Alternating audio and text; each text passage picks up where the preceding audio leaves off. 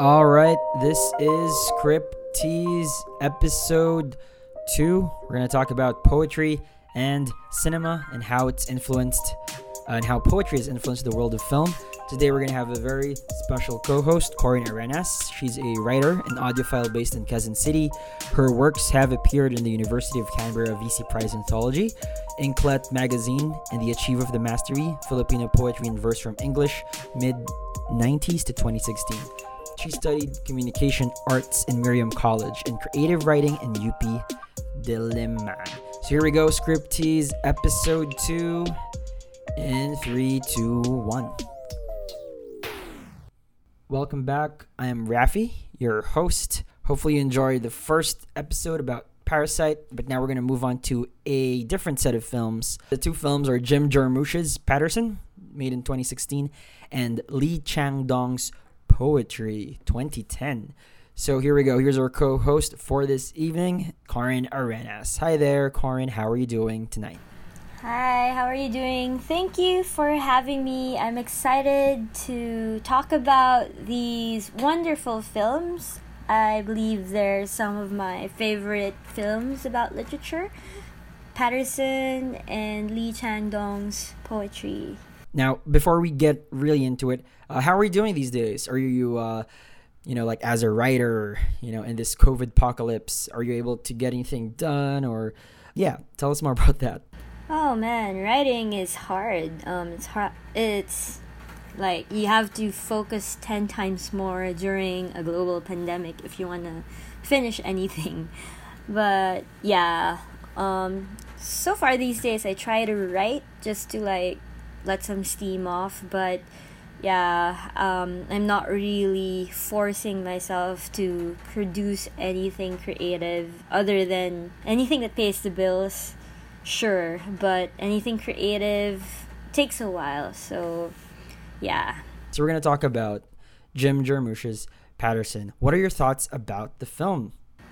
Wow, I have a lot. First of all, I just want to say that this is such a refreshing film. Takes away from the conventional Hollywood conflict-driven films that you usually see. Oh, yeah. Because it talks about this bus driver. It's like a week in the life of a regular guy. And in between driving his bus, he writes poetry. At first glance, you'd think, oh my god, this is probably super boring. But after 2 hours, I can honestly say I was not bored at all. It's not completely true that there's no conflict in this film. If you notice, the characters around the main character of Paterson and his wife Laura, they have their own problems. You would see it when in those scenes wherein he goes into a bar, and then that another major conflict is when his prized secret poetry book is actually destroyed by their dog. If you're a writer or a poet and you're serious about your craft, that's like a huge problem if you lose your work. There are several things about this film that you would appreciate, even if you're not into poetry. So there's this ASMR therapeutic-like sound. I think that's one of the reasons why it was not boring, because it was relaxing just watching this guy driving with his thoughts in his mind and him trying to write every line. You think it's just simple things, but actually that's where poetry comes from. And then the use of imagery and showcasing the town of Paterson. Right. Tell us more about that, about the imagery. Yeah, there's scenes in this film wherein he goes into the bar. And then once you go to the bartender, you see there are pictures of different people who lived in Paterson, and they turned out to be famous artists, musicians, even politicians, and writers. Interesting, yeah. And then there's the waterfalls, so that's a very meaningful landmark in Paterson because it's said to be the iconic waterfalls where William Carlos Williams actually draws inspiration to write his poetry, because Dun, dun, dun, dun. If you don't know it, famous poet William Carlos Williams actually lived in Paterson, New Jersey. Right. So William Carlos Williams wrote a poem called Paterson, and Jim Jarmusch is making a film named Paterson, and then Adam Driver stars as a character named Paterson. And he's a bus driver. Right. Yeah, it can easily become so pretentious, but it's not. Yeah, it's not. That was real, what was most refreshing for me, because it could have been another artsy film, wasting your time for 2 hours. I'm kidding. It's not a waste of time. Oh, could you name drop? No. An ugly art film. I don't mean any film. Name drop. I'm just kidding. Name drop. No, but for some reason. Okay. Maybe in the hands of a lesser filmmaker, this would have sounded super pretentious, but it was actually very heartfelt. And it's actually very inspiring, because it tells you that no matter what age, whether you're a 10-year-old girl or a guy waiting for his laundry to get finished, cleaned up and shit, you could, write poetry, create your own art in between your free time. And so I appreciate that, because it actually shows you what it's really like to be creative in this day and age. So right, and that's what I find so inspiring. Like you said, it shows us problems happen to other people, but not Paterson himself. So going back to the whole creativity thing, Paterson is this guy who's a bus driver, but then he finds art. Despite having a lot of drama around him, he seems like he's self-taught, because at home he has a bunch of poetry books, and whenever other characters mention poets, he can relate. He knows the history of these poets as well. So very inspirational for me as a person with a day job trying to make art. So it's definitely a film I would recommend to young artists. Yeah, it just tells you it's not separate from what's happening around you.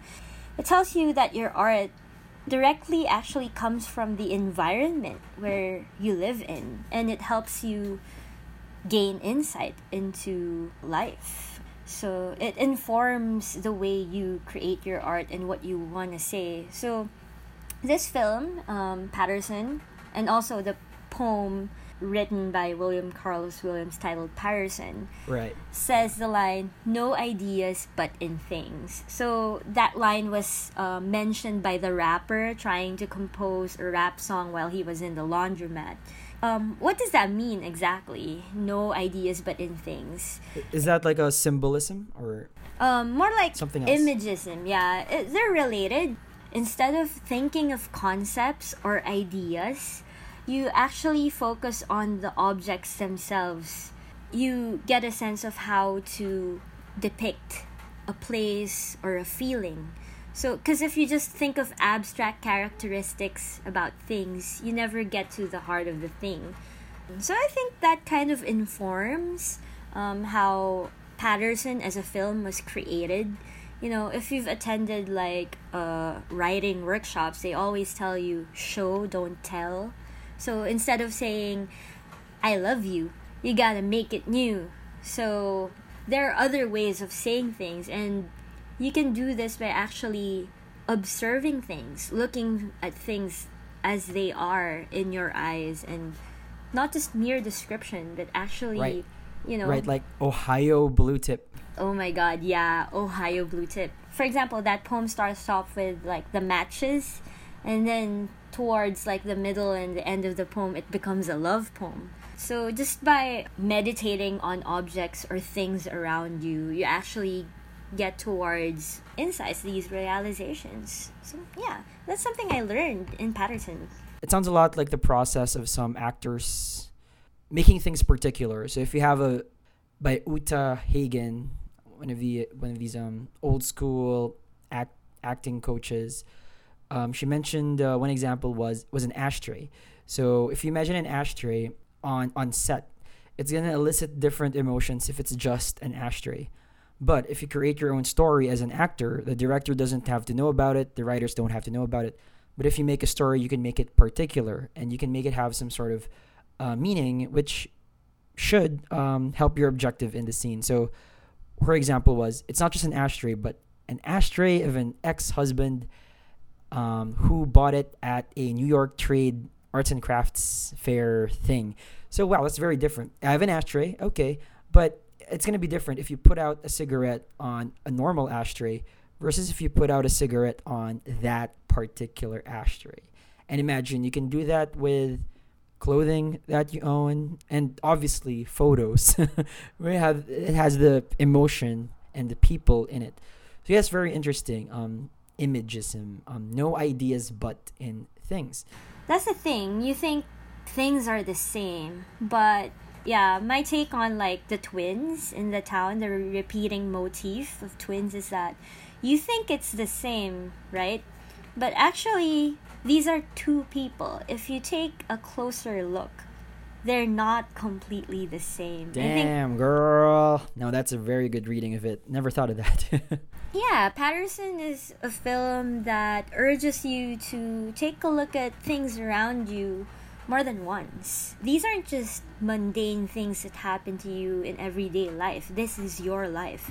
It's like teaching you to be present in the world you live in. Have you actually just sat there, did nothing for 30 minutes, look around people?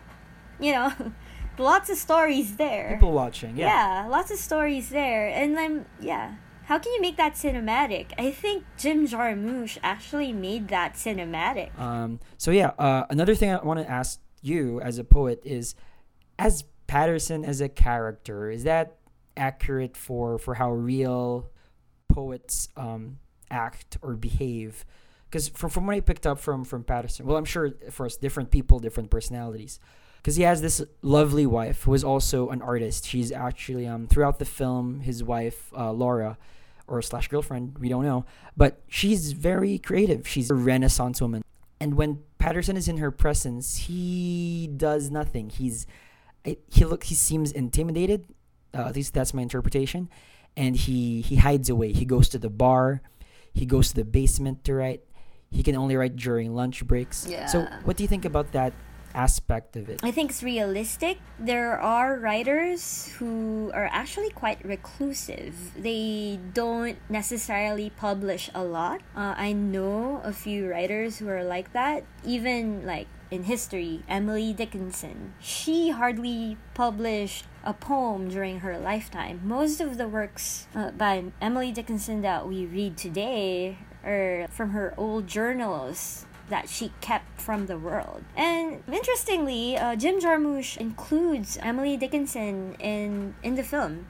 You remember that scene wherein he actually meets this 10, 11-year-old girl and then, oh yeah, what are you writing? I'm writing poetry. I'm a poet. Yeah, and then he talks to her. At the same time, like today, modern-day poets, a lot of them are actually very sociable. I imagine even during like the old times, you know, because poetry is meant to be performed and heard, poets have been very popular, so they're also very sociable. Even the poetry scene here in the Philippines or in the United States, the UK, all around the world, there are communities. So it's a very polarizing view, like these two different creative personas. So Paterson is like this guy. Right, yeah, exactly. Yeah. Mm-hmm. How I relate to it, as a young artist or anyone with a day job who wants to get into art, watching this film, they kind of get that. You see, now that you mention it, now that I think of it, there are those two sides. You have this super Renaissance woman artist, Laura, and then you have this reclusive artist, Paterson, and they complement each other. So yeah, that's great that you pointed that out. Yeah, it's a good contrast, yeah. You can choose, or you can have a mix of both personas. Because it's hard, because when you grow up, you don't have that many role models in life. You just see, you perhaps see a good poem, and then you try to emulate that. Or for me, I've seen good films, and I just try to, my first films will probably copy what that film looks like. But then how to live a life that constantly produces work, that's hard. You need an example for that. And yeah, there have been artists who really live that way. Different circumstances. What's important, I think, is like this film shows you that you have your own way of working through it. Like that rapper in the laundromat, you know, he really makes time for his art. Right. There's this rapper in a laundromat, and he's rapping, and then Paterson overhears him rapping, and then he says something like, he gives him a compliment, "Hey man, that was good," and then the rapper says something like, "Yeah, I appreciate it, man," and then they part ways. It's just an encounter between two artists, very different culturally, but same goal, same artistic process, and they can recognize that in each other. So I think that is really cool. Also did a bit of research, just a side trivia. The guy, the rapper, was played by Method Man, who was a playable rapper character in Def Jam Fight for New York, one of my favorite fighting games. Yeah, Wu-Tang Clan. Was he Wu-Tang Clan? Yeah. Looks like Jim Jarmusch is friends with people from the Wu-Tang Clan. Yeah. Apart from that, like, it's not completely divorced from, like, the town life. Like, the small town life. You go into a bar and then you overhear, like, the issues of the people who go there. Like, there's this lady who's been trying to break up with his boyfriend for more than 2 weeks. So this is the point in the film, like, everything's been cool, chill, nothing's really happening, we're just overhearing things, and suddenly some guy has a gun. So it kind of gets you out of your seat. And then Paterson actually tackles this guy and disarms him, gets the gun, only to find out that the gun was fake. So how did you find this scene? How did you feel while watching it? What did you think? I think it's really cool because you get to see his moves. Paterson can fight. Like you mentioned earlier, or did you mention?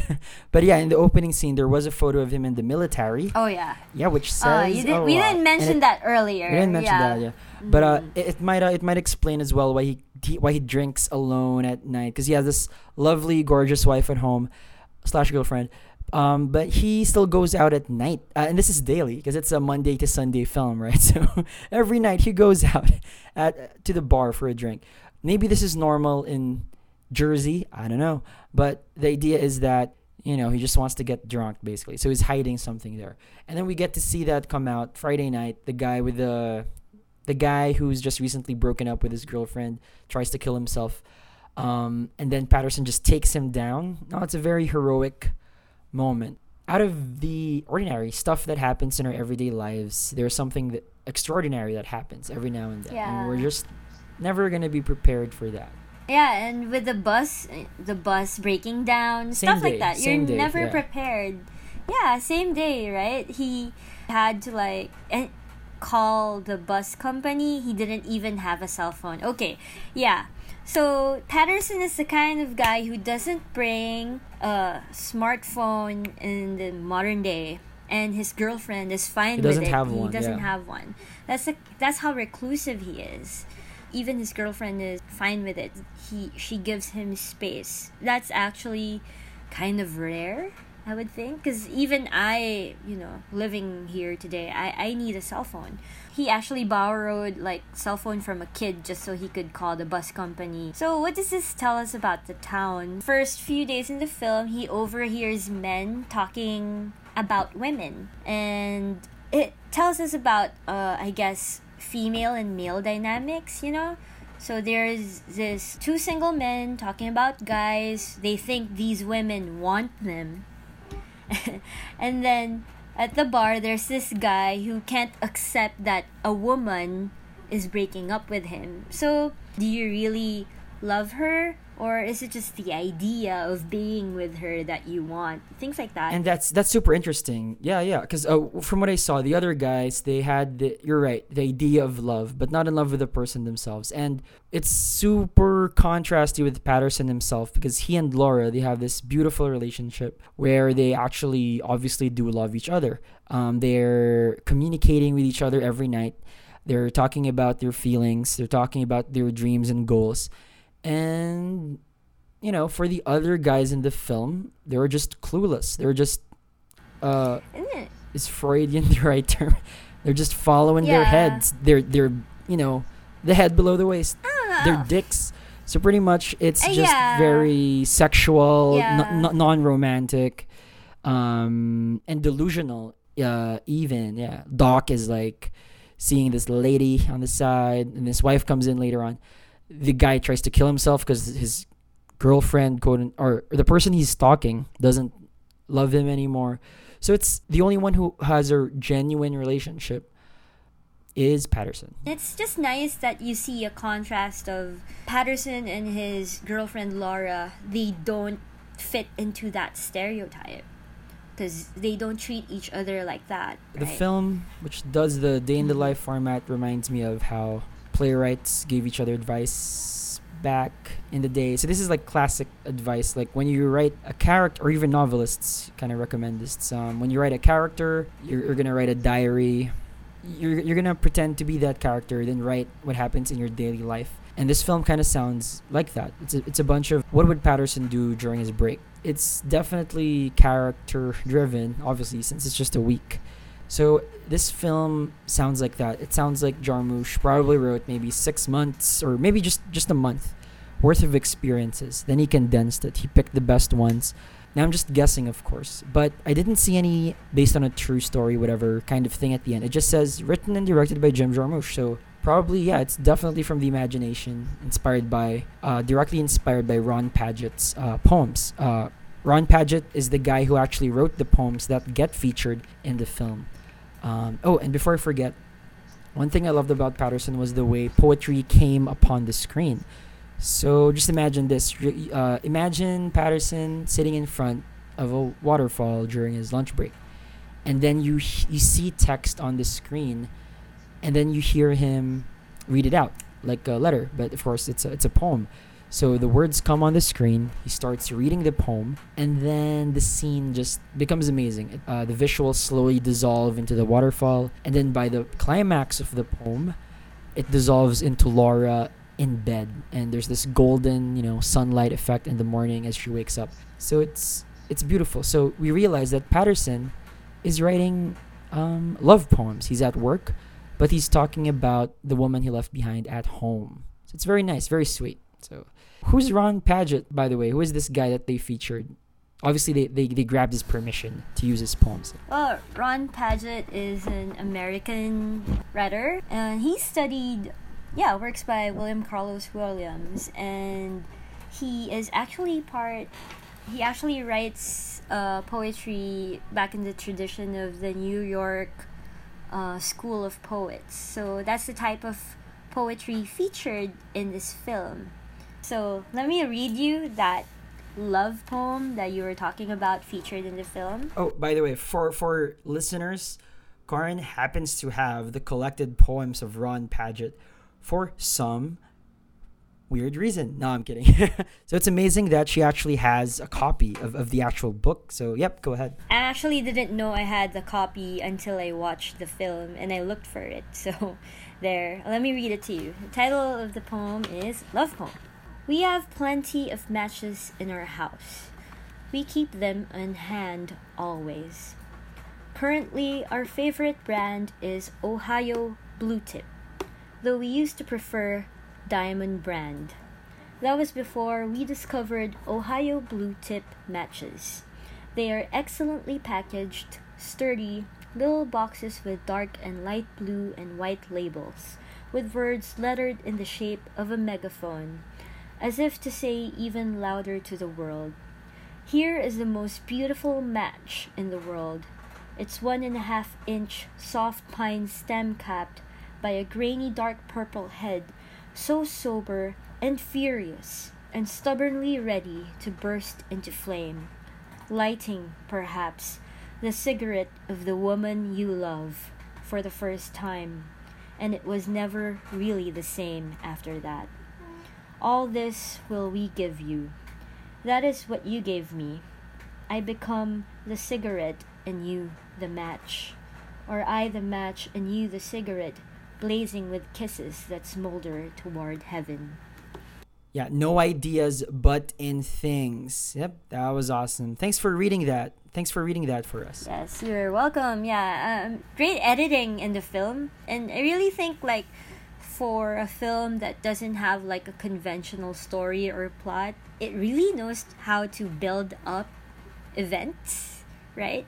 like from day one, day two, even like events throughout the day, there's some sort of pacing and pattern going on. You think it's the same, but something, a little small detail there is different.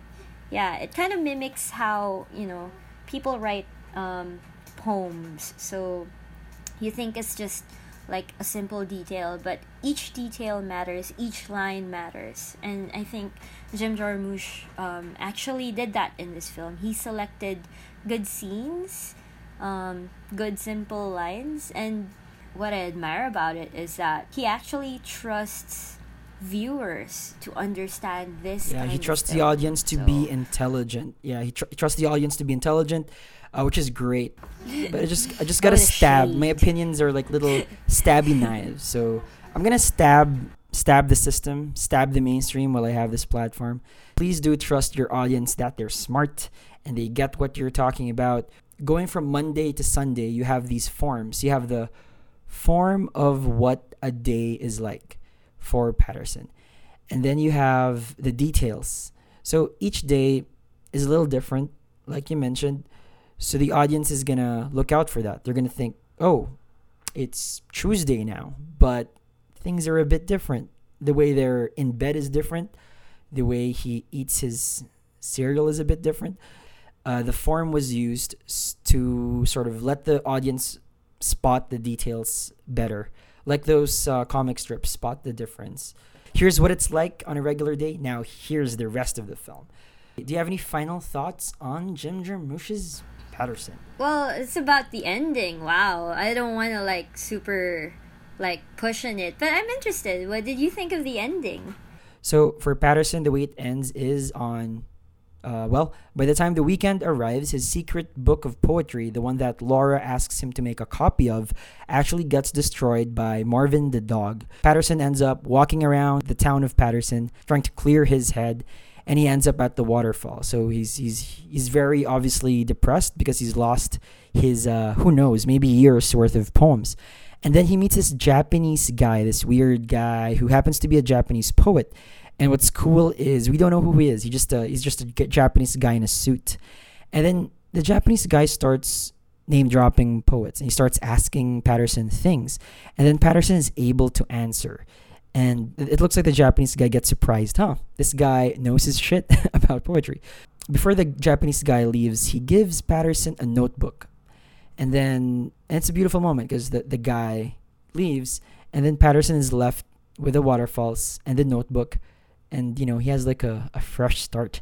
And then he actually takes out a ball pen from, because, you know, he's a poet, so he actually always carries a pen. And then he just starts writing his next masterpiece. So it's beautiful. It's a beautiful ending. Yeah. Anything to add to that? Oh yeah, it's actually a good way to end a week in the life of a secret poet / bus driver. It kind of tells the main character that he's seen. Like, you are a valid artist, even if you're not publishing. You know, that's what it felt like to me. You get this artist-writer's guilt when you're not producing work. One thing we gotta realize is that not writing is part of the creative process. Not creating something is part of the creative process.